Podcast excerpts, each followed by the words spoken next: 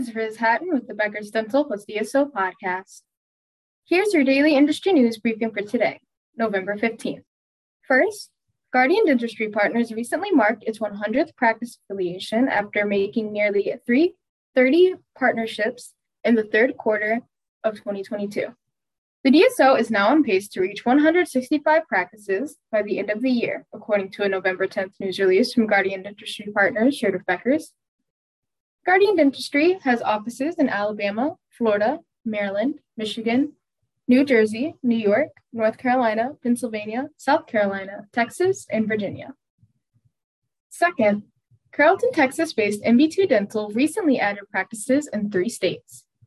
The Dental Partnership Organization affiliated with Cornerstone Dentistry in Van, Texas, Rem Cades PV Smiles in Scottsdale, Arizona, and Palmview Dental in Alhambra, California.